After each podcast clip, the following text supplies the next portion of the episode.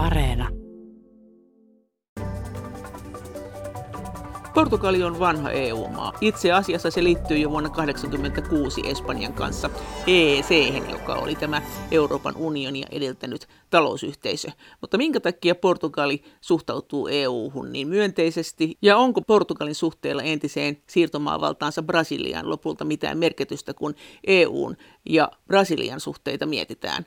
Muun muassa tästä kertoo Helsingin yliopiston iberoromanisten kielten emeritusprofessori Timo Riiho, joka tuntee hyvin Espanjan ja Portugalin. Mutta miten Portugalin historia näkyy nyky-Portugalissa? Portugali on yksi Euroopan vanhimpia itsenäisiä valtioita. Se itsenäistyi jo 1100-luvulla ja sen nykyinen raja lähimmän naapurin Espanjan kanssa on varmaan yksi Euroopan unionin pitkäikäisimpiä rajoja.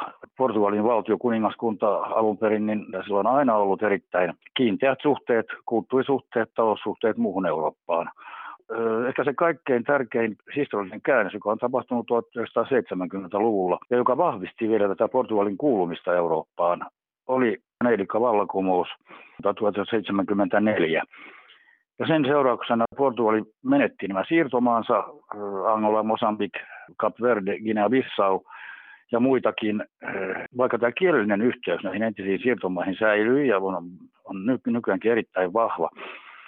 Portugalin kieltähän puhuu 230 miljoonaa ihmistä, joista Portugalissa on vain 10 miljoonaa, niin siinä tapahtui sitten käänne, jota on, on luonnehdittu seuraavilla sanoilla. Portugali siirsi katseensa Atlantilta Eurooppaan. Siis niin kauan kuin tämä valtava siirtomaaimperiomi oli vielä olemassa, niin Portugali oli Euroopan viimeinen suuri siirtomaavaltio.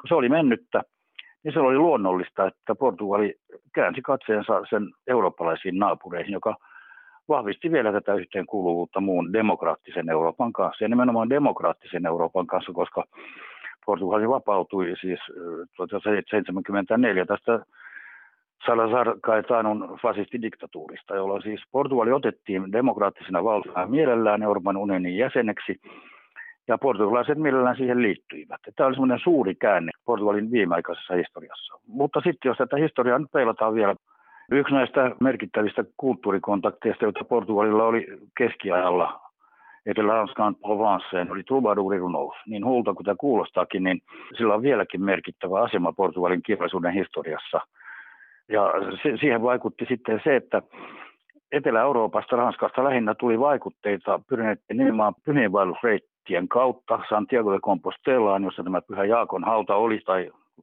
kuvitellaan sen olevan, jolloin eurooppalaisia vaikutteita tuli Pohjois-Portugalin nykyiseen, nykyiseen Galiciaan, Galizaan. Että siinä oli yksi tämmöinen kulttuurilinkki. No sitten renessanssin aikana, jolloin Portugalin asema siirtomaavaltana oli vakiintumassa ja vakiintunut. Silloin hän löytöretkien ansiosta tämä imperiumi sitten luotiin. Portugalissa katsottiin, että nyt he ovat nousseet paitsi suurena merimahtina, myös kulttuurimahtina sivistyskielten ja niiden takana olevien kansojen ja kulttuurien joukkoon.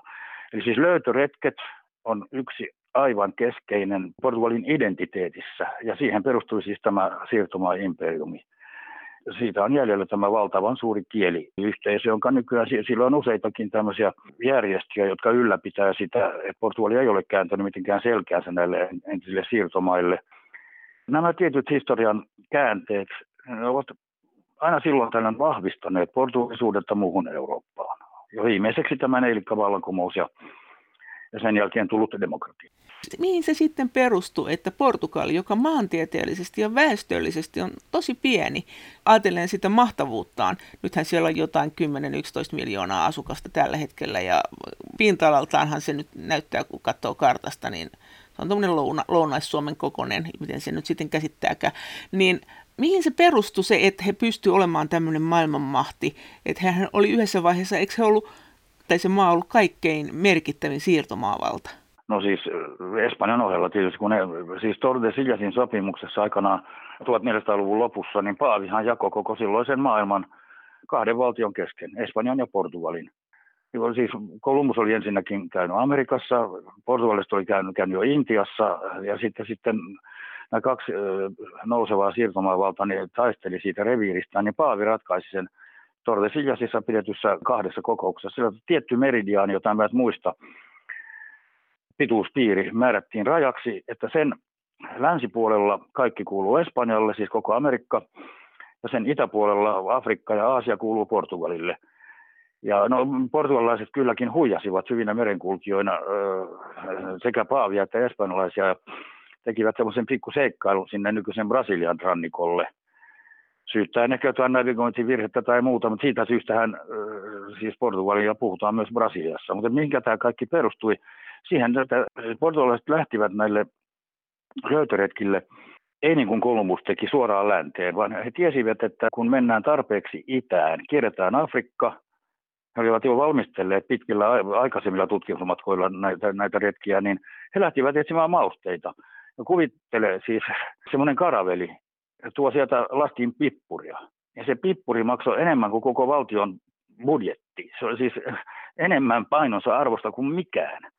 Et se oli tämä pippurikauppa, maustekauppa, Especiarias, joka aiheutti tämän, että nämä kaksi maata ja nimenomaan Portugali kiersi tämän Arabien karavaaneilla kuljetetut maustekaravaanit ja kiersi Afrikan ja toinen, toinen sitten laivoilla niin kaikki pippurit Eurooppaan. Se selittää pitkälti tämän Portugalin taloudellisen kukoistuksen 1500-luvulta alkaen. Mutta mihin se perustui niin pieni kansa? Miten se saattoi saada niin suuria alueita valtaansa ja, ja matkustaa niin laajalti? Et luulisin, että siellä Portugalissa ei ole enää sitten asunut ketään ihmisiä. no siis kato viikinkejä. Se oli samanlainen systeemi. Eihän niitä viikinkejä paljon ollut. Siellä ne vaan seiras. Nehän hyökkäsi Portugaliin ja Galiciaan ja Sevillaan ja Italiaan joka paikkaan. Siis eihän niitä määrällisesti ollut paljon vuosikymmenet opetin yliopistossa tätä pyrineiden ilman kielihistoriaa opiskelijoille sekä Espanjan että Portugalin, niin mä olin esitellyt nämä löytöretket ja siirtomaavallat ja kaikki, niin ja sanon sitten, että, että Portugalissakin se on osa kansallisylpeyttä tämä, että, että on nämä löytöretket saatu aikaan ja jätetty tämä kielellinen ja kulttuuriakin sinne sun tänne, niin olen sanonut sitten joskus, että kun olen ihmetellyt sitä, että on osa tätä kansallista Portugalin paatosta, niin että kuvitelkaa nyt jos tuolta Perämeren pohjukasta tai Saimaalta savolaiset olisi seurannut Amerikkaa ja siellä puhuttaisiin Savoa. Että se on ihan samanlainen systeemi. Että se kumma, kyllä se on historia noin. Eikö se susta kummallista, että niin pieni porukka pystyy pitämään vallassa? Kyllähän tietenkin voi aina mennä jonnekin ja tulla takaisin, mutta että ne on todella pystynyt pitämään vallassaan näitä maita. Oliko niillä se strategia, että ne sikäläisiin vallanpitäjiin löi lujat suhteet vai että ne ei ruvennut itse pitämään sitä valtaa suoraan? Nimenomaan se on just tässä Luciadi Teepuksessa käytää juuri hyvin ilmi, että se vihamieliset voimat siellä Afrikan itärannikolla aiheutti hankaluuksia Portugalin laivastolle, mutta sitten he saapuivat tähän Melinden sulttaanikuntaan tai kuningaskuntaan, jossa tämä ystävällinen sulttaani otti heidät hienosti vastaan ja majotti heidät ja kestitti heitä ja saivat korjata ne laivansa ja sitten antoi myös suosituskirjeen intialaisille kauppiaille tiettyjä semmoisia kauppa-asemia ja niiden vallanpitäjiä, niin, niin niitä pidettiin yllä näitä suhteita. Ei se muuten mitään olisi tullut, se on ihan totta. No miten se sitten poliittisesti se Portugal, että kuinka se kesti sen tavallaan sen asemansa romahduksen, et luulisi, että se on ollut aika tiukka paikka ja näkyykö se vielä? Onko siellä vielä semmoinen niin kuin ison talon poika meininki? Eihän kuitenkin olleita taloudellisesti aika heikoilla tässä viime ajat. No siis se nelkävalkumushan tuli osittain sen takia 25. huhtikuuta 1974. Tätä keskitason upseeristo, siis majori Träversti luutnantin, kyllästyi niihin Afrikan sotiin. Kun siis sieltähän tuli öljyä ja timanttia ja kaasua ja kaikkea mahdollisia mineraaleja, mutta ne meni kaikki nämä luonnonrikkaudet ja, ja niistä saadut rahat meni joko sotimiseen, siis Portugalin armeijan ylläpitämiseen, taikka sitten kansainvälisille keinottelijoille, Siis Portugalihan niistä ei jäänyt juuri mitään. Sitten tultiin siihen tulokseen alemmas keskitason upseeristossa, että mitä me turhaan siellä Angolassa taistellaan, kun rahat kuitenkaan meille jää Portugaliin. Ja silloin ne, he nousivat sitten kapinaan. Mutta siihen oli totuttu jo, että ne valtavat rikkaudet, joita sieltä Afrikasta olisi voinut tulla, niin ei ne kuitenkaan Portugaliin tulleet. Että se ei ollut niin kauhean suuri järkytys taloudellisesti Portugalille menettää ne siirtomaat. Eli se oli tämä ihan tämä klassinen juttu, että se siirtomaat mm, maidenpito ei ollut niin kannattavaa kuin luultiin, vaikka Portugalillahan on myös se menneisyys, että se on ollut maailman suurimpia orjakauppiaita, eikö se ole? Brasiliaan vietiin. Kyllä, kyllä, joo, kyllä, kyllä, mutta ilmeisesti se on taloudellisesti kannattavaa. Ei se ollut Espanjan siirtomaavaltakaan taloudellisesti kannattavaa. Siis sieltä sarattiin valtavat määrät kultaa ja hopeaa, siis to, tuhansia tonneja siis vuosisatojen varrella.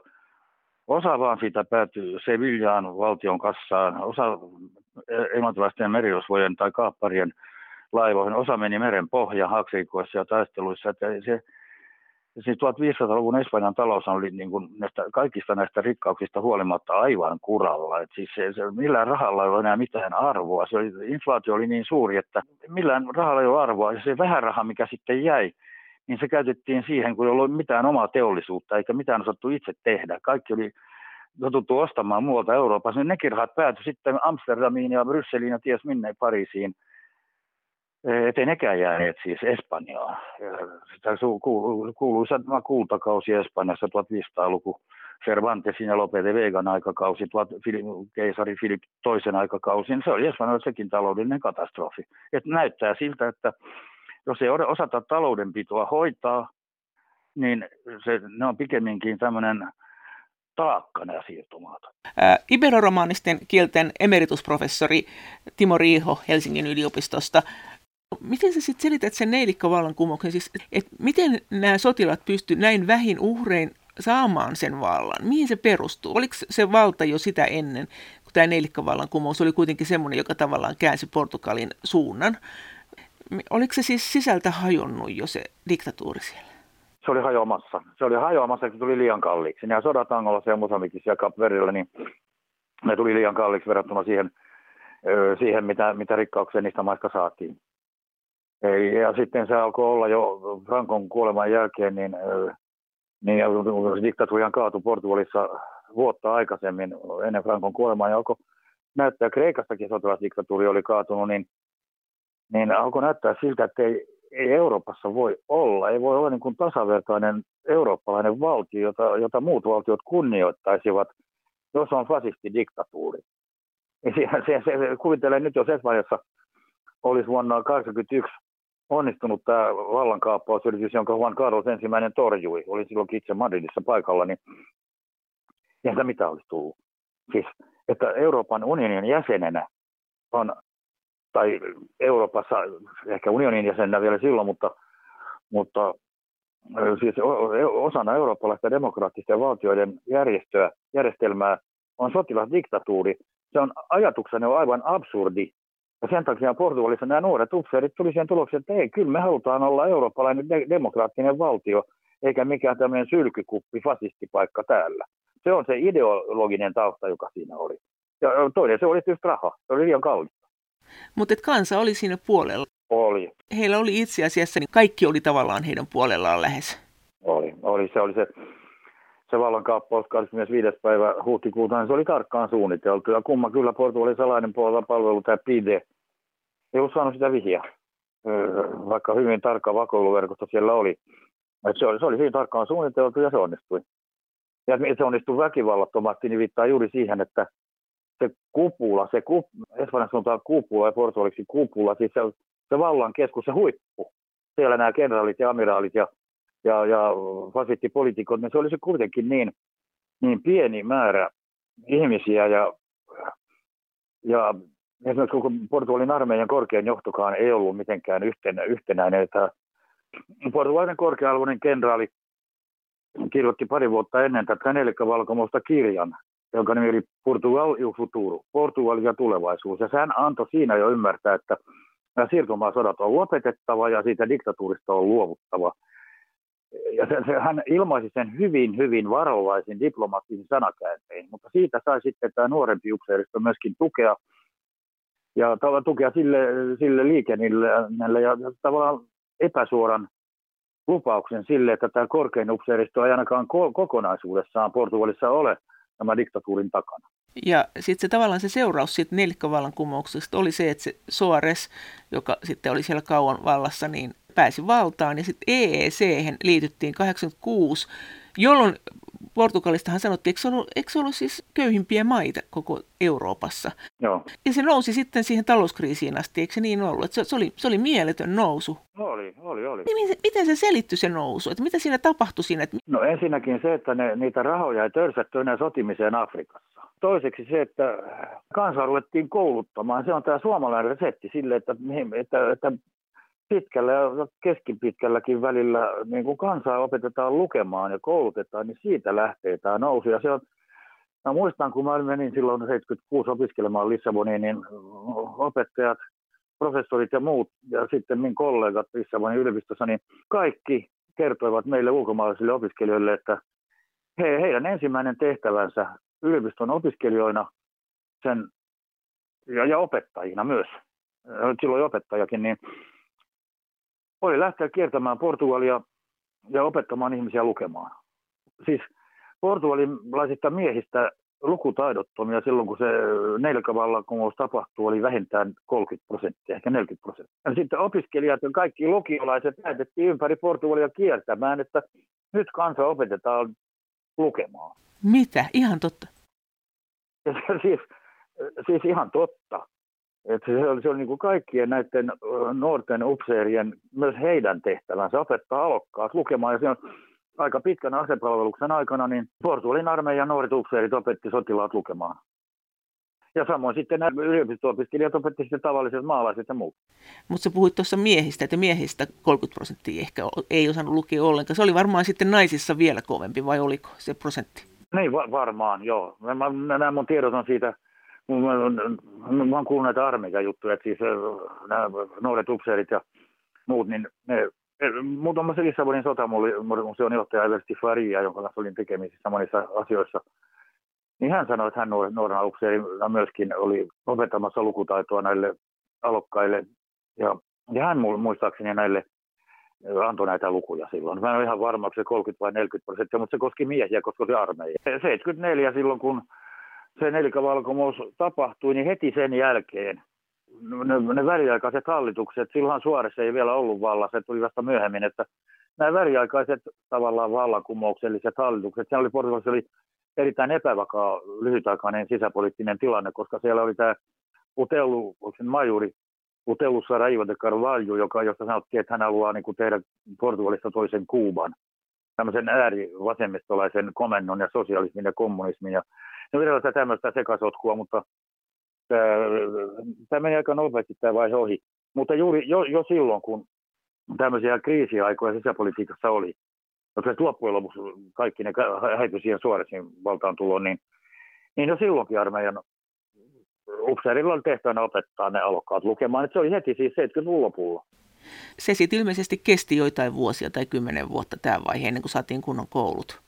Siis aikuiset opetettiin näin. Kyllä, ei se ihan yhtäkkiä tuommoinen lähde, mutta siis, siis samaan aikaan sitten perustettiin kunnon koululaitokset, että pikkulapsetkin oppii lukemaan kaikkialla. No miten Espanjan ja Portugalin suhde, miten se on kehittynyt? Sehän on ollut hyvin läheinen ja sitten on ollut tietysti riitoja siitä, että välillähän Espanja on yrittänyt hallita Portugalia, mutta siis tällä hetkellä esimerkiksi EUn suhteen, niin onko ne, onko ne yhdessä linjassa? Se näyttäisi ulospäin on, ne on yhdessä linjassa. Kyllä, ne, nehän liittyy yhdessä samaan aikaan Euroopan unioniin. Vähän niin kuin Suomi ja Ruotsikin peilaa sitä, että mitä toinen tekee. No sitten, siis tämmöisissä suurissa asioissa meillä ei ole suurempia ristiriitoja ollut koskaan. Jos mennään 1500-luvulle, siis niin kuin sanoit, niin Filip toisen aikakautena niin satakunta vuotta. Portugalilla oli sama hallitsija kuin Espanjalla. Mutta siis ei Portugali silloinkaan varsinaisesti osa Espanjaa ollut ne on aina kääntäneet tavallaan toiselle, toisilleen selkänsä. Siis Espanja, espanjalaisten mielestä Portugali on sellainen pikkunaapuri, josta ei tarvitse paljon mitään välittää. Ja sitten portugeiselle se on taas se isoveli, joka yrittää päälle pääsmäröidä. Ei ehkä aktiivisesti, mutta aina kun nämä kaksi maata mainitaan, kun on samalla nimimaalla, niin aina se on Spain and Portugal. Et siihen on kyllästytty, että ne on aina se, se, niin kuin se altavastaaja, niin kuin se pienempi ja heikompi. Ja tässä on siis, se valtiollisella tasolla ne tulee hyvin toimeen. Jopa silloin, kun kummassakin maassa oli tämä diktatuuri, eli, eli siis Portugalissa fasistidiktatuuri Salazar Caetano ja Espanjassa Franco, silloin oli tämä Iberinen liitto, että meillä on sama hallintojärjestelmä, yksipuoluejärjestelmä ja niin edelleen.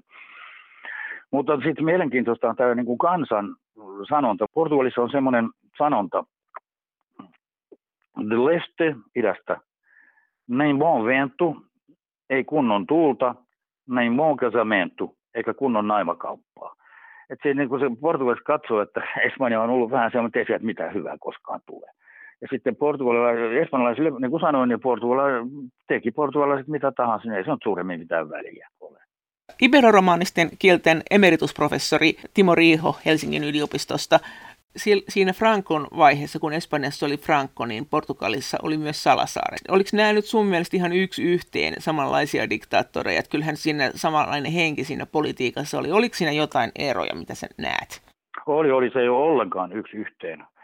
Siinä on monta syytä, että siis kumpikin oli kyllä oikeisto fasistidiktatuureja, mutta Portugalissa ei ollut mitään sisällissotaa ollut ollenkaan. Niin että, että siis – Espanjassahan on se kolme vuotta kestänyt sisällissota 36-39, joka aiheutti vieläkin voimassa olevia tämmöisiä avoimia haavoja, vieläkään ole arpeutunut. Että siis Espanjan sisällä tämä, tämä Frankon nämä keskitysleirit ja massamurhat, joita nyt availlaan paraikaa demarihallituksen aloitteesta, niin, niin tämmöisiä massamurhia ei ollut koskaan Portugalissa. Se, kyllä siellä salainen poliisi pide, niin kyllähän se kidutti ihmisiä ja näin, mutta mitään tämmöistä valtavaa traumaa, sisällissodan aiheuttamaa poliittista traumaa ei, ei Portugalissa ole ollut. Se on Espanjassa paljon jyrkempi ja, ja paljon rankempi ja vakavampi tämä, tämä tilanne on ollut. Ja siinä, siinä mielessä niin tämä Frankon Movimiento Nacional, tämä kansallinen liike, tämä fasistipuolue Falangi siinä mukana, niin, niin Eh, ei se nyt ole ollenkaan käytännössä verrattavissa tähän, tähän Salazarin ja Caetanun diktatuuriin. No entäs tämä tämän hetken Portugalin poliittinen tilanne? Miten siellä menee se poliittinen jako ja onko siellä sitten kuitenkin Salasaarin perintö vielä jossain puolueessa eläksi? No, aloitetaan nyt presidentistä ja pääministeristä. Eli juuri valittiin uudelleen presidentiksi iäkäs yli 80 Marcelo Rebelo de Souza, joka, josta on tullut tämmöinen kansallinen, kansallista yhtenäisyyttä korostava, korostava henkilö, että hän oli alun perin, hän kuului tähän Salazarin aikakauden nuor, nuorten teknokraattien eliittiin, niin kuin monetkin ihmiset, jotka halusivat edetä yhteiskunnassa korkeammille asemille. Mutta sitten demokratian tultua hän liittyi tähän kristillisdemokraattiseen puolueeseen – mutta siitä ei tahtonut tulla mitään suurta, suurta poliittista karjääriä. Hän oli sitten korkeissa valtiollisissa asemissa monissa paikoissa. Ja hän oli sitten Portugalin television kommentaattorina, mä muistan sen ohjelman nimeä, jossa ajankohtaisia asioita kommentoitiin. Ja se teki hänestä tämmöisen siis hyvin tunnetun hahmon, ja sitä kautta hän nousi presidentiksi. Ja ja siis vaikka hänellä on tämä tavallaan tämä salasarilais kaetanulainen menneisyys, niin se on monilla muillakin portugalaisilla.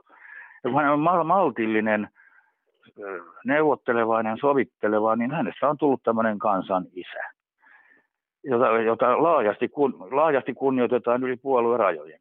Siis onko se koko keskusta oikeistolainen puolue edelleen tavallaan se Salasaarin puolue? Tai siis onko se siitä peräisin? Ei, se, se, ei, ei, ei ole. Ei ole mi, mi, mitä, mikään näistä nykyisistä puolueista ole suoraan sen perin, perinne. Tietysti ihmisiä on siirtynyt, ihmisiä on siirtynyt siitä salasarilaisesta liikkeestä sitten eri puolueihin, mutta tietysti lähinnä näihin oikeistopuolueisiin, mutta, mutta ei, ei, ei, sillä ole mitään semmoista suoraa, suoraa perillistä tällä salasariliikkeellä. Kyllä se nelikkävallankumous ja sitten demokratia niin teki selvää siitä liikkeestä. Mutta sitten toinen asia on, että tämä nykyinen, nykyinen pääministeri Antonio Costa, joka on siis demari. Täytyy nyt, siis Portugalissa hän, hän on sosialisti, sosialista, joka vastaa Suomessa näitä demareita. Kun Portugalissa on toinenkin puolue, jonka nimi on Partido Socialdemocrata, sosiaalidemokraattinen puolue, se vastaa taas meidän kokoomusta. Että nämä termit täytyy tehdä selviksi ensin. Niin vuodesta 2015 on tämä Antonio Costa ollut Portugalin pääministeri – ja hänellä on vähemmistöhallitus, jossa nämä demarit on siis mukana ja sitä tukevat oppositiosta käsin entiset kommunistit, joita Portugalissa kutsutaan meillä vasemmistoblokki, Bloc de Esquerda, ja sitten vihreät. Eli tämä on nyt aiheuttanut sen, tämä, kun tämä hallitusjärjestely on ollut, ollut voimassa vuodesta 2015, jolloin oikeistolainen pääministeri Pedro Passos Coelho hävisi vaalit niin Passos Coelhon hallitus oli tämmöinen ääri ö, uusliberaali puolue, joka säästi kaikissa julkisissa menoissa, yritti ja yksityistikin valtion omaisuutta Ja siitä seurasi sitten työttömyyttä, hintojen nousua, kaikkea mahdollista ikävää. Ja sitten, sitten tämä Kosta yhteistyössä tämän presidentti Sausan kanssa niin lähti sille linjalle, että kokeillaan vaaleissa päinvastaista järjestelyä. Että ruvetaan ottamaan velkaa ja elvytetään tätä taloutta. Nostetaan palkkoja, nostetaan eläkkeitä. Ja näin tehtiin. Sitä on tehty vuodesta 2015 alkaen. Ja mitä siitä on seurannut? Portugalin valtion talous on ylijäämäinen, velkoja maksetaan pois, bruttokansantuotteen ennuste on, onko se nyt tälle vuodelle 2,7 prosenttia, mikä on aika paljon, kun muualla on suurin piirtein nolla. Ja siis taloustilanne, ja mä sanoin sitä kaikki nyt naureskelee ja hymyilee siellä Lissabonin kaduilla, mutta tämä operaatio on saanut aikaan sen, että sillä on kansan tuki ja sen takia tämä hallitus on vallassa vieläkin. Et siis tämä, sanotaan, että tämä kysymys koski tätä nykytilannetta, niin se on valoisa. Siis eilen puhuin yhden hyvän ystävän kanssa Lissaboniin, ja hän sanoi, että ei ne palkat kaksiset ole täällä, mutta verrattuna siihen aikaisempiin aikoihin, varsinkin siihen vuoden 2008 kriisiin, niin jolloin palkkoja alennettiin 30 prosenttia, eikä niistä 10 vuoteen noussutkaan, niin nyt Portugalin talous menee siinä määrin hyvin, että palkkoja voidaan korjata ylöspäin ja ihmiset voi maksaa sähkölaskunsa ja ja kaasulaskuunsa, että tämä on valoisa tilanne. Siis sanon vielä, mitkä kaikki uudistukset siellä on nyt tehty, mitkä tähän on johtanut? Siis se säästökuuri, tämmöinen neoliberalistinen säästökuuri, joka tarkoitti sitä, että valtion menoja leikataan jyrkästi ja yksityistetään, näin yksityistetään lentoyhtiö TAPnkin, TAPin, siis Transportes Aéreos de Portugal. Nyt se on otettu taas valtion hallintaan. Mutta kaikki julkiset tehtävät, joita tämä Pasus Kuveljon hallitus tai hallitukset pystyivät vain jollain tavalla rokottamaan ja yksityistämään, niin niille tehtiin se. Ja niitä kuritettiin alentamalla palkkoja ja heikontamalla työ, työ, se on työolosuhteita. Se on tämä perinteinen neoliberalistiminen tämmöinen matokuuri. Ja se, se käännettiin kokonaan ympäri. Siis että Antoni Kostan politiikka on täysin päinvastaista. Se, se on vielä se, se niin kuin mainio juttu siinä, että kun se talous saatiin sitten nousemaan tämän, tämän, tämän matokuurin jälkeen ottamalla velkaa, niin se talous on lähtenyt pyörimään sillä tavalla, että näitä kalliita velkoja on pystytty maksamaan takaisin koko ajan. Että velka, velkataakka on vieläkin suuri, mutta kalli, kalleimmat on, niistä on suurin osa on maksettu pois, koska talous pyörii, että voidaan maksaa niitä takaisin. Että se, kyllä se alun perin niin kuin lähti siitä, että ei säästetä missä otetaan, otetaan lisää velkaa, mutta sillä uudella velalla on saatu hoidetuksi näitä asioita niin paljon, että ne on tuottanut itsensä takaisin. Minä en ole talousihminen, mä oon, mä oon filologi, mutta, mutta sen verran mä olen tässä keskustelua käynyt ja, ja politiikkaa seurannut viimeiset kymmenen vuotta, että kyllä mä tämmöisen käsityksen minä olen saanut.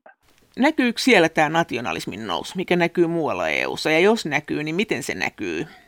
Mä yritin tästä etsiä tietoa, niin tähän mä sain, soitin ystäväni Ruille Lissabonin eilen, ja esitin saman kysymyksen hänelle, ja minä sanoin, että eihän siellä mitään tämmöistä äärioikeistoa ole. Niin hän sanoi, että no, tavallaan on, mutta siis tavallaan ei. Siellä on tämmöinen uusi puolue, jonka nimi on SEGA, C-H-E-G-A, e joka tarkoittaa SEGA, riittää, nyt riitti. Ja se on avoimesti rasistinen puolue, jolla on yksi kansanedustaja. Ja se tuli kuuluisaksi ja sai julkisuutta siitä, että se, se väitti, että romanit aiheuttavat Portugalin kansantalouden tuhon, koska näitä sosiaaliavustuksia maksetaan tietysti Portugalin kansalaisille kaikille, myös romaneille. Jos Portugalissa on 300 000 romania, niistä saa sitten jotain työttömyyskorvausta tai jotain muuta sairaanhoitotukea, niin jotkut ihmiset, niin sehän on, se ei ole yhtä promillea Portugalin kansan, siis tästä budjetista. Tämä, tämä kuvastaa sitä, että mikä puolue se on. Ja se suhtautuu avoimen vihamielisesti kaikkiin muihinkin ulkomaalaisiin, ulkomailta tuleviin. Että, mutta se on niin mitätön puolue ainakin toistaiseksi. Että, ja, ja semmoisena varmaan pysyykin, koska tämä espanjalainen sisarpuolue Vox, joka on nyt nousemassa kovaa vauhtia seuraavissa vaaleissa, Espanjassa Katalonian aluevaaleissa muun muassa, niin sen taustahistoriahan on täysin toinen, koska Portugalissa ei ole näitä separatistisia pyrkimyksiä, niin kuin on Kataloniassa ja Baskimassa. Portugalissa ei ollut sisällissotaa, frankolaisuutta, tai siis oli, oli frankolaisuus, mutta noista raakaa terrorin aikakautta sisällissodan jälkeen ei ollut. Eli tämmöiseen kasvualustaanhan äh, sitten tämmöinen Vox saa oikein kunnon mullat itselleen. Mutta Portugalissa tätä ei ole. Siellä ei ole mitään separatistisia pyrkimyksiä yhtään missään, eikä tätä sisällissodan taakkaa. Iberoromaanisten kielten emeritusprofessori Timo Riiho Helsingin yliopistosta. No miten se sitten on selitettävissä, että Portugalissa esimerkiksi ei juurikaan, sinne ei tule paljonkaan turvapaikanhakijoita? Että... Ei, no nyt tässä on yksi mielenkiintoinen asia, jonka mä havaitsin jo itse, kun mä olin ensimmäistä kertaa Portugalissa vuonna 1976. Menin opiskelemaan sinne portugalin kieltä juuri tämän nelkävalmuksen jälkeen, kaksi vuotta sen jälkeen, niin ihmettelin sitä, että kuinka paljon täällä on musta ihosia täällä, täällä kaupungissa. Ja silloin vielä Angola Mosambik eivät olleet ainakin ihan täysin vielä itsenäistyneet. Ne oli siinä vaiheessa, että itsenäisyysprosessi oli aloitettu ja Portugalin hallitus oli mukana. Siinä suostui siihen ilman muuta. Niin silloinhan kaikki Angolan ja Mosambikin asukkaat oli, ne oli Portugalin tasavallan kansalaisia. Ne oli oikeus passilla, Portugalin passilla tulla sinne Lissaboniin ja muualle Portugaliin. Ja siitä alkaen totuttiin jo siihen, että meitä on monenlaisia ja monenvärisiä et vielä tämä kieliasia on, että Angolassa ja Mosambikissa puhutaan samalla tavalla Portugalia tai hyvin, hyvinkin samalla tavalla kuin Portugalissa, ei niinkään niin kuin Brasiliassa puhutaan.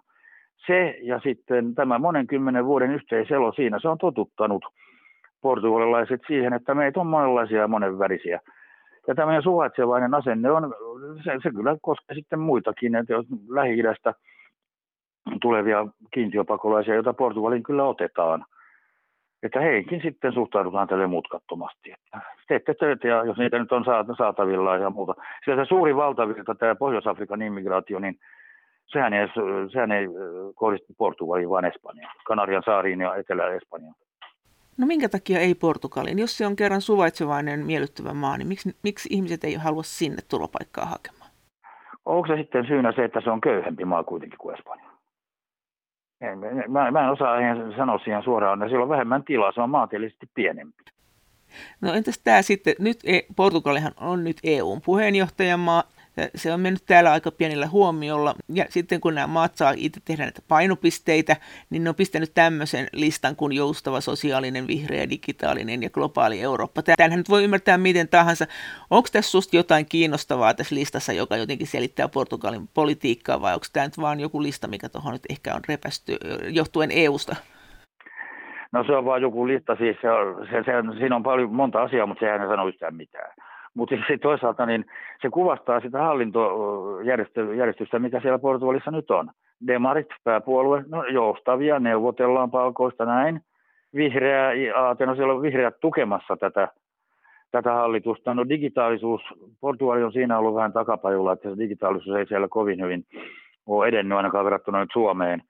Ja kaikkihan on globaalia nykyään, että se on, kyllä minusta tämä sanavalinta tai termivalinta selittää ainakin osittain sitä, minkälainen hallitus ja sen, sen oppositiossa olevat tukijat ovat. Tämä on niin kuin heidän ohjelmistaan otettuja termejä, mutta sinähän se on, niin kuin sanoit, ihan mitään sanomatta. Entäs tämä Portugalin suhtautuminen EU-hun ja tietenkin sitä kautta, että kun sieltä nyt tulee se elvytyspakettirahat, niin niitähän menee näköjään Portugaliinkin ihan reilusti. Mitä siellä sanotaan tästä? Joo, no siis Portugalihan on, on ilman muuta siis nettosaaja ollut aina EUlta. Että jos sinä nyt jos Portugali saa EUlta jotain 5 miljardia vuodessa ja maksaa vähän alle kaksi, niin se on, se on ihan siis se on selvä, että Portugali on siinä aina ollut voiton puolella. Ja silloin kun oli tämä vuoden 2008 ma- maailmanlaajuinen talouskriisi, niin silloinkin Portugalin taloutta tuli pelastamaan EU-lainoilla. Et tämä suhde EU-hun ja sen jäsenmaihin, niin se on, se on ollut aina semmoinen maltillinen ja korrekti ja hyvä, hyvä toimiva suhde. Se, Mä uskon, että portugalaisilla on EUta vastaan oikeastaan yhtään mitään. Oli se, se, se, se, se puolue, joka vastusti tätä Portugalin liittymistä EU-hun silloin 25 vuotta sitten, niin se oli tämä keskusta oikeistolainen puolue. Ja se argumentti oli kuulemma se, että silloin Portugalin hallitus, Lissabonissa istuva parlamentti, ja sitä kautta Portugalin tasavalta menettää suvereniteetinsa Brysselille ja, ja Strasbourgille, mutta – sekin hoidettiin niin hienosti sillä tavalla, että tämä Portugalin demarit ja Portugalin kokoomus niin yhdessä päättivät, että ei me tämä, kyllä me mennään EU-hun. Me ollaan siellä melkein aina oltukin siinä EUn edeltäjäyhteisössä. Ja tässä tämä eurooppalainen konnektio tulee taas hyvin esille, että pitkän aikaa maanpaossa ollut demari Mario Suarez, josta tuli sitten Portugalin pääministeri maanpaon jälkeen, oli parikymmentä vuotta Pariisissa maanpaossa, niin, niin hän oli toisaalta se henkilö, joka arvovallallaan sai portugalilaiset vakuutetuiksi siitä, että kyllä meidän nyt kannattaa siellä EU-ssa olla ja pysyä tai mennä sinne. Ja sitten kaikki hänet poli- poliittiset suhteensa lähinnä Ranskaan ja muihinkin EU-maihin saivat aikaan sen, että Portugali, niin kuin jo aikaisemmin tässä sanoin, niin toivotettiin mielellään tervetulleeksi demokraattisena valtiona sinne. Ja tämä liittyminen EU-hun meni sekin, sekin hyvin kivut, kivuttomasti. Kuinka paljon portugalilaiset muistelee sitä, kun viime talouskriisin aikaan EU kuitenkin eh, aika tiukkaan määritti heidän talouspolitiikkaansa. Ja niin kuin sä sanoit, että se oli ankaraa, se oli tämmöinen niin sanottu matokuuri. Muistellaanko sitä hyvällä vai pahalla? No siis ne henkilöt, joiden kanssa mä olen viime päivinä puhunut, ovat sitä mieltä, että se, se matokuuri oli siis, paitsi että se oli tämä, se viimeisin osa sitä matokuurista, oli tämä epäonnistunut pasus politiikka, niin pakkohan siellä oli jotain tehdä. Siis kun kaikki, koko muu maailma, no Eurooppa tietenkin myös, mutta koko muu maailma oli tämmöisen kriisin kourissa, niin hampaita kiristellen, niin kyllä, kyllä se oli pakko hyväksyä. Ja sanoin, että että kun EU kuitenkin tuki sitten laina, lainoilla Portugalin valtiota silloin, niin ei sitä ole jäänyt tämmöistä hampaankoloa mitään, ainakaan mun tietääkseni ei. Tietysti monenlaisia mielipiteitä kuulla on, että jos menet Lissaboniin juttelemaan ihmisten kanssa tai Porttuun, niin varmaan saat kuulla mitä tahansa, mutta se yleinen vaikutelma, joka minulla on. Ja sitten niillä on historiassa tämä Lissabonin sopimus. Se on todella tehty Lissabonissa tämä EUn perussopimus. Onko sillä iso symboliarvo Portugalissa tai jollain lailla? On, on, sillä on iso symboliarvo kyllä. Kyllä juuri sen takia, että kun sanoin, että, että Portugali ja espanjalaiset on pitänyt sellainen pikkuvehenä siellä olan takana ja, ja muuta, niin aina kun Portugalissa on jotain tehty, päätetty, ja nyt tämä Lissabonin sopimus on yksi esimerkki siitä, niin silloin ollaan ylpeitä siitä, että Portugali on tärkeä valtio, sitä kunnioitetaan, se on maltinen neuvottelukumppali, hyvä sovittelija, kaikkea tätä, eli niin onhan Antonio Guterres, YK on pääsihteeri, kyllähän sieltä on tullut merkittävien järjestöjen johtajia Portugalista, että se, sen kansainvälinen asema on lyyttynyt juuri tämmöisten sopimusten kautta. Onko se Portugalin väestö, niin onko se kuinka yhtenäistä? Et onko siellä mitään samanlaista kuin Espanjassa? Että sehän ilmeisesti on aika yhtenäistä, että siellä ei mitkään niin tämmöinen katalaani-ongelmaa. Ei, ei ole mitään katalaani- eikä baski-ongelmaa. Mutta totta kai Pohjois-Portugalin ja Etelä-Portugalin välillä on suuriakin eroja ihmisten ulkomuodossa, ulkonäössä, aksentissa. Kaikkiaan puhuu portugalin kieltä kyllä, mutta että siis vähän eri aksenteilla. Kyllä siinä tiettyjä eroja on, mutta ei, ei näe millään tavalla näy poliittisina eroina. Algarve ole mihinkään itsenäistymässä, no ei kyllä tosin Andalusia ja Espanjassakaan. Mutta entäs näkyykö se sitten, kun sillähän on kuitenkin, se historiahan on semmoinen, että sehän on siis jo, jo 3000 vuotta vanha, niin tai ainakin on ollut erilaisia sivilisaatioita siellä. Siitä sanotaan, että siellä on hirveän paljon eri kansallisuuksia asunut. Egyptiläisiä ja maureja, kelttejä, germaaneja. Et siis... Joo, joo no, kyllä juuri, juuri näin se on, mutta koko Tyrinetten nemimaa on juuri samanlainen paikka. Että siis, no Lissabonin kaupunki, sen nimikin oli Sipo. Se viittaa Pohjois-Afrikkaan, se on semmoinen kaupunki kuin Hippo. Se, se, on, kun se on luonnon satama, siinä Teesuojan suistossa, se on vielä tämä Marta Paajasuonen Kaislameri, joka on siis sisä, suojattu sisäsatama. Se on iki vanha esihistoriallinen satamapaikka. Et siellä on käynyt kyllä foinikialaisista ja puunilaisista alkaen kaikki. Juuri sen takia, että se on ollut tämmöinen turvallinen satama ja kauppapaikka. Portugali oli pitkään siis Rooman vallan alla ja sen jälkeen tuli länsigootit, jota itse asiassa Pohjois-Portugalin toinen goottilainen heimona Svebit – jätti sinne jälkeensä ja Mauritiat taas jätti oman geneettisen jälkeensä tänne etelään. Että tällaista historiallista eriytymistä on ollut kyllä, että ne, ne tietyt kansan ainekset, joita on vuosi tuhansien varrella siellä asustellut, niin kyllä ne on jättäneet sinne perintöänsä. Ja viime kädessä myös siis muutakin kuin geeniperintöä. Jos katselet Lissabonin tai Portun kaduilla näitä hienoja taloja, azulejus, niin se on kaikki nämä seinät on ulkoseinätkin päällystetty tällä mosaikeilla. Ja se on taas Intiasta. Se. Kun portugalaiset seilas sinne hakemaan niitä mausteita, niin sieltä tuli sitten se. Tämmöisenä kauppamahtina, niin sehän on imennyt itseänsä kaikki mahdolliset vaikutteet kaikkialta maailmasta, missä ne nyt on käynyt, ja ne on käynyt melkein kaikkialla. Mutta näet sä sen kulttuurisen vaikutuksen? Näet sä sen jotenkin näin, että, että tämä on täältä ja tuo on tuolta? Että jos sä näet sieltä sen, että Intiasta siellä on nämä mosaikit seinillä ja maurilaisuuden näkee. Se on sulautunut yhteen. Se on sekasotku. Se on semmoinen sekametelisoppa, että ei, se on portugalilaisuutta nyt. Ja se ei siellä eritellä enää. Sitten vaikka tiedetään, että ne keramiikat tuli Intiasta, niin ne tuli sieltä sille, että ne on meidän. Ne on osa meidän kulttuuria. tämä kysymys on esitetty mulle ennenkin. Ja sanot, siihen on, siihen on joko vaikea tai helppo vastata. Niin, niin mä sanon nyt tämän helpomman vastauksen. Ja se on se, on se että portugalaiset on ollut hitaampia ja on flegmaattisempia sillä tavalla, että ne ei ole niin kiihkeitä kuin espanjalaiset. Tosin espanjalaisillakin niitä on sielläkin monenlaisia. Mutta on suhtautunut kaikkiin asioihin paljon maltillisemmin. Ja esimerkki siitä oli juuri tämä neilikka vallankumous, jolloin nämä keskitason upseerit otti vallan. Ei sielläkään ollut oikeastaan mitään väkivaltaa. Siis sattuman laukauksesta joku sivullinen sai surmansa. Siis Portugalin laivasto, sen fregatit ja mitkä paatit seilas siinä Teesujalla ja käänsi jo tykkinsä kohti tätä Lissabonin keskustaa. Ja amiraali antoi käskyn, tulta, tuhotaan koko Lissabon. No ja nämä, sitten nämä tykkimiehet viittinyt mitään tehdä. Siellä ei ne totellut käskyjä. Ja se on sellainen, niin kuin, niin kuin Espanjassa olisi kyllä toteutunut. Siellä olisi kyllä niin kuin kenraali käskee tai amiraali käskee, niin matruusia panee kovat piippuun. Se on jollain tavalla niin harkitsevaisempi ja hitaampi ja, ja maltillisempi kaikessa. Ja sitten vähän, vähän niin kuin antiikkisempi ja takapajuisempi sitten jossain suhteessa, mutta perinteisempi ja taas hienostuneempi sitten toisessa, toisessa suhteessa. Ja siinä on pitkä historiallinen, historiallinen ero. Emeritusprofessori Timo Riiho, entä nämä muut EU-maat? Miten ne menee ne suhteet sitten tai, tai suhtautuminen muiden EU-maiden ja Portugalin välillä? No tässä tulee juuri esille se, se, että niin kuin sanoit ihan alussa, että tämä on noterattu tämä Portugalin EU-presidenttius aika laihasti täällä Suomessa laimeasti. Niin kun ei Portugalista juuri kukaan mitään tiedä, ainakaan täällä pohjoisessa, ja se on pieni maa, se ei ole uhka kellekään, sillä ei ole mitään suuria sisäpoliittisia vaikeuksia, jotka kulminoituisi tai heijastuisi Eurooppaan, niin Portugali ei aiheuta valtiona mitään ongelmia kellekään muulle EU-maalle. Siinä ollaan sitten hyvissä väleissä. Ei, se, ei siihen tarvita muuta. Se on olla semmoinen tavallaan huomaamaton, mutta sitten kuitenkin hyvä diplomaattinen, sovitteleva, niin se on se Portugalin vahvuus. Ja sillähän nyt ei loukata ketään, vaan sillä nimenomaan pidetään hyvät suhteet yllä kaikki. No entäs tämä sitten Portugalin ja Brasilian suhde, joka on, Brasilia on kuitenkin vanha Portugalin siirtomaa ja siellä puhutaan Portugalia. Minkälainen pelinappula se on Portugalilla EU-hun nähden? Luulisi, että on aika iso. Että kuitenkin ne suhteet on hyvät.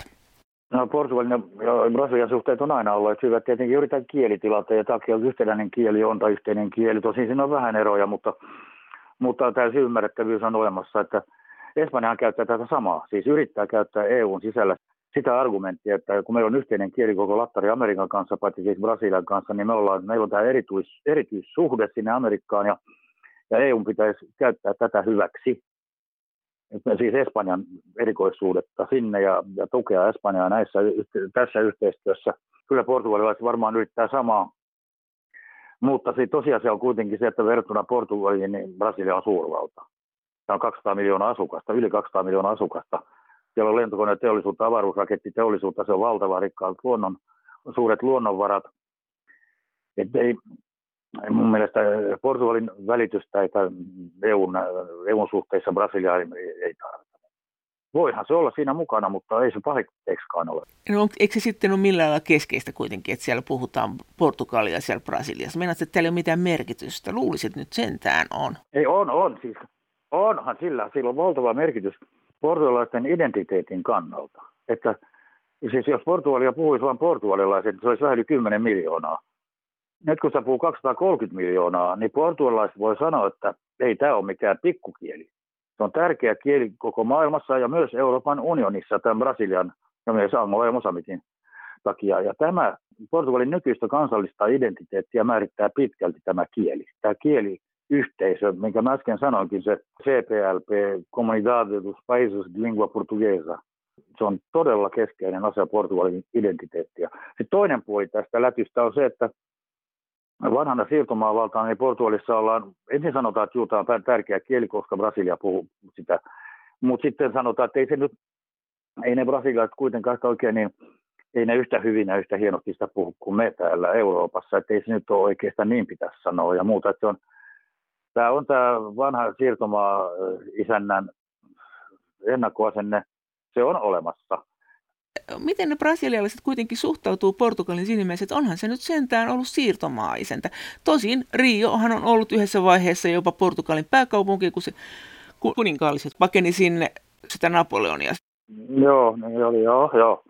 Mutta siis jos tavalliselta, tavalliselta Brasilta kysyt tätä samaa, niin ne katsoo, että, aa, että se on semmoinen maatalousmaa, että se, se on semmoinen takapajulla, ei, ei, ei, ei siellä ole mitään ihmeellistä. Että, että siis Brasiliassa mainostetaan tämmöisiä maataloustuotteita, ehtaa portugalilaista maataloustuotetta.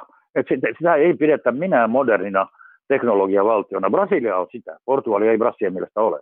Emeritusprofessori Timo Riiho, Tämä on kummallista, kun sä sanot koko ajan, että ne on siellä ihan niin kuin rennosti, että joo, että EU on ihan hyvä ja näin, ja mitäpä tässä, että luulisi kuitenkin, että kun ne on ollut niin suuri valta, että niitä vähän suututtaisi se, että ne, se varsinainen keskiö, Ranska, Saksa, niin eihän he siinä ole mukana millään lailla.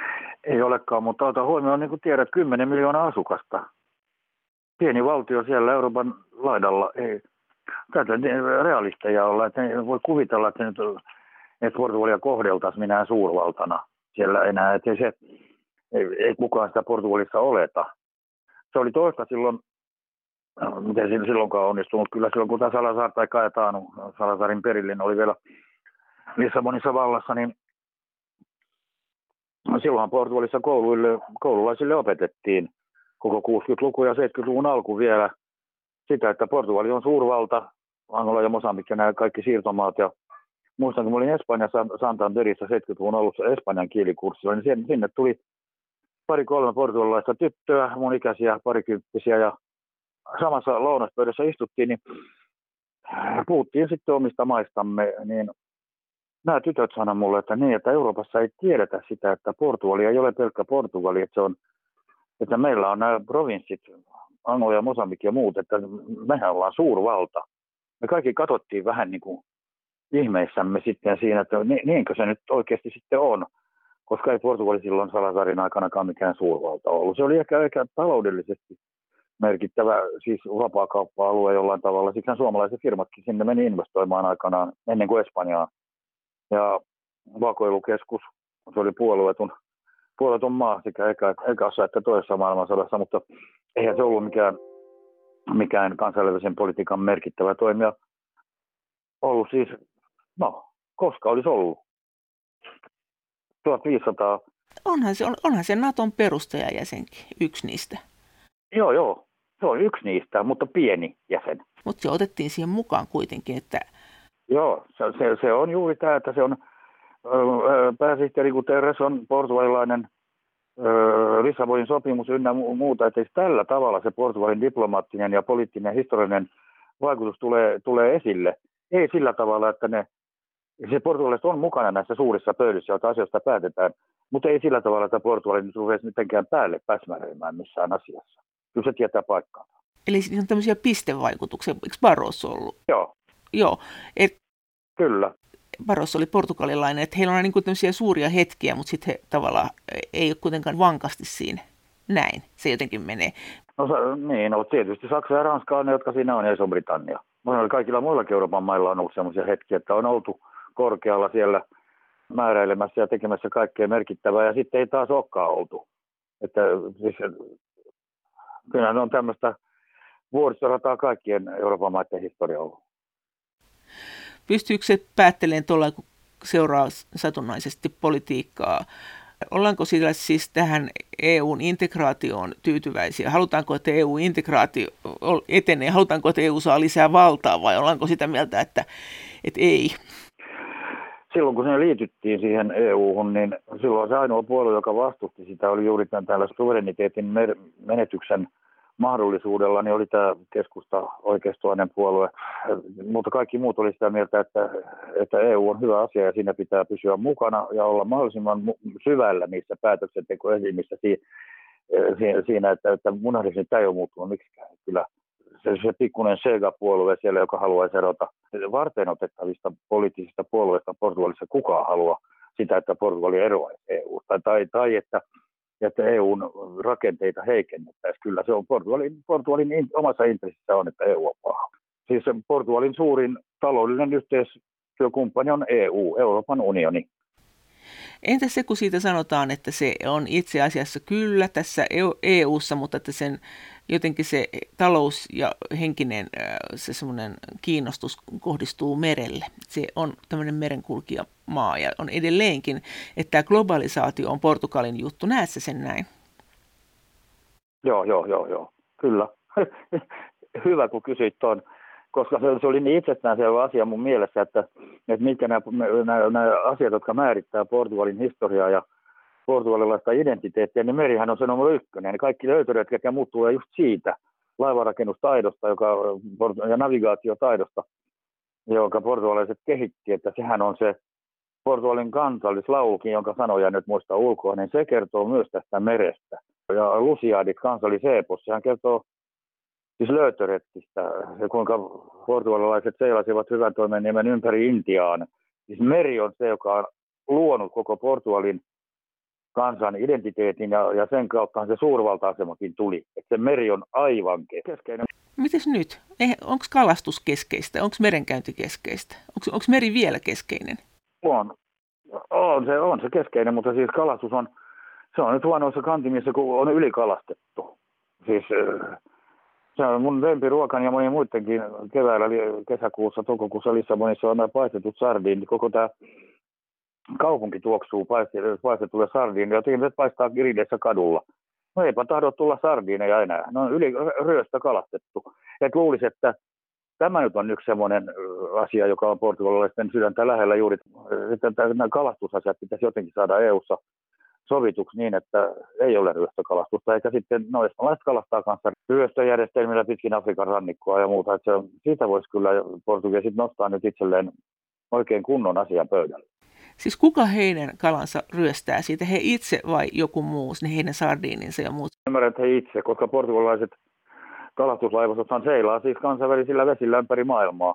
Mutta siis pitkältihän lähellä Portugalia olevat maat, niin niistä nyt ensimmäinen ryöstökalastaja on Marokko, joka pitää laittomasti hallussaan Länsi-Saharaa, jonka se valtasi vuonna 1975 Frankon kuoltua. Ja se, se on valtava rikas rannikkoalue, siis suurempi pinta-alalta tai suurin yhtä suuri alue kuin Marokko itse. Sen kaikki kalastusvedet on siinä ja Marokon käytössä ja Marokko niitä sitten voi, voi sitten vuokrata tai myydä niitä kalastusoikeuksia muille. Että se, on, se on tämmöinen täydellinen ryöstökalastus. Sen alue se on juuri siinä lähellä, suht kohta lähellä Portugalia. Mutta kyllä portugalaiset itsekin harrastaa tätä. Samoin baskikalastajat ja espanjalaiset kaikki sitä tekee. Eli tämä kalastuspolitiikka on se, mistä portugalilaiset todella on kiinnostuneita todennäköisesti, jos se jostakin on EU-ssa. Niin mä ymmärrän kyllä, joo. Mitä he haluaisi, jos he itsekin ryöstökalasta? Jonkun tolkun, no, siis mikään hallitushan ei pysy, pysy Espanjassa tai Portugalissa vallassa, jos se ei tue näitä kalastajia. Se on niin kuin Espanjassa ne pohjoisrannikon kalastajat ja sitten länsirannikon kalastajat Portugalissa, niin kun kalastuskiintiö, niin on yritetty laittaa kalastuskiintiöitä, kun on ne kiintiöt on liian pieniä, niin sitten tulee tämä ryöstökalastus. Ja aina kun tämmöinen iso kala, kalantuotantofirma laivoinen meinaa, meinaa mennä konkurssiin, niin siitä tulee uhkaa suurtyöttömyys, kokonaisia kyliä ja kaupunkia. Sitten kaikki hallitukset on sen pakon edessä, että jos ne haluaa vielä seuraaviin vaaleihin osallistua tai voittajina selvitä, niin niin riippumatta siitä, minkä värinen se hallitus on, niiden on pakko tukea näitä kalastusfirmoja. Ja se käy tietysti kalliiksi valtiolle, että siihen kai jonkinlainen tolkku pitäisi saada. Mä tiedän Maskimaasta erityisesti ja Santa Beristä täällä taas Turjasista Espanjasta tiedän, tiedän näitä asioita, mutta Portugalissa on varmaan ihan sama juttu. Että siis kun neuvottelut jostain tolkun järjestelmistä, kiintiöistä, joista sitten, sitten riittäisi kaikille ja ja että niitä noudattaisiin. Mutta se saattaa olla helpommin sanottu kuin tehty. Näin sanoi Ibero-romanistin kielten emeritusprofessori Timo Riiho Helsingin yliopistosta. Kiitos teille kommenteista ja viesteistä. Ja kaikki kommentit ja viestit ovat aina erittäin tervetulleita. Niitä voi lähettää sähköpostiin osoitteeseen maija.elonheimo.yle.fi. Ja sen lisäksi me voimme yhdessä keskustella näistä asioista Twitterissä aihetunnisteella Brysselin kone.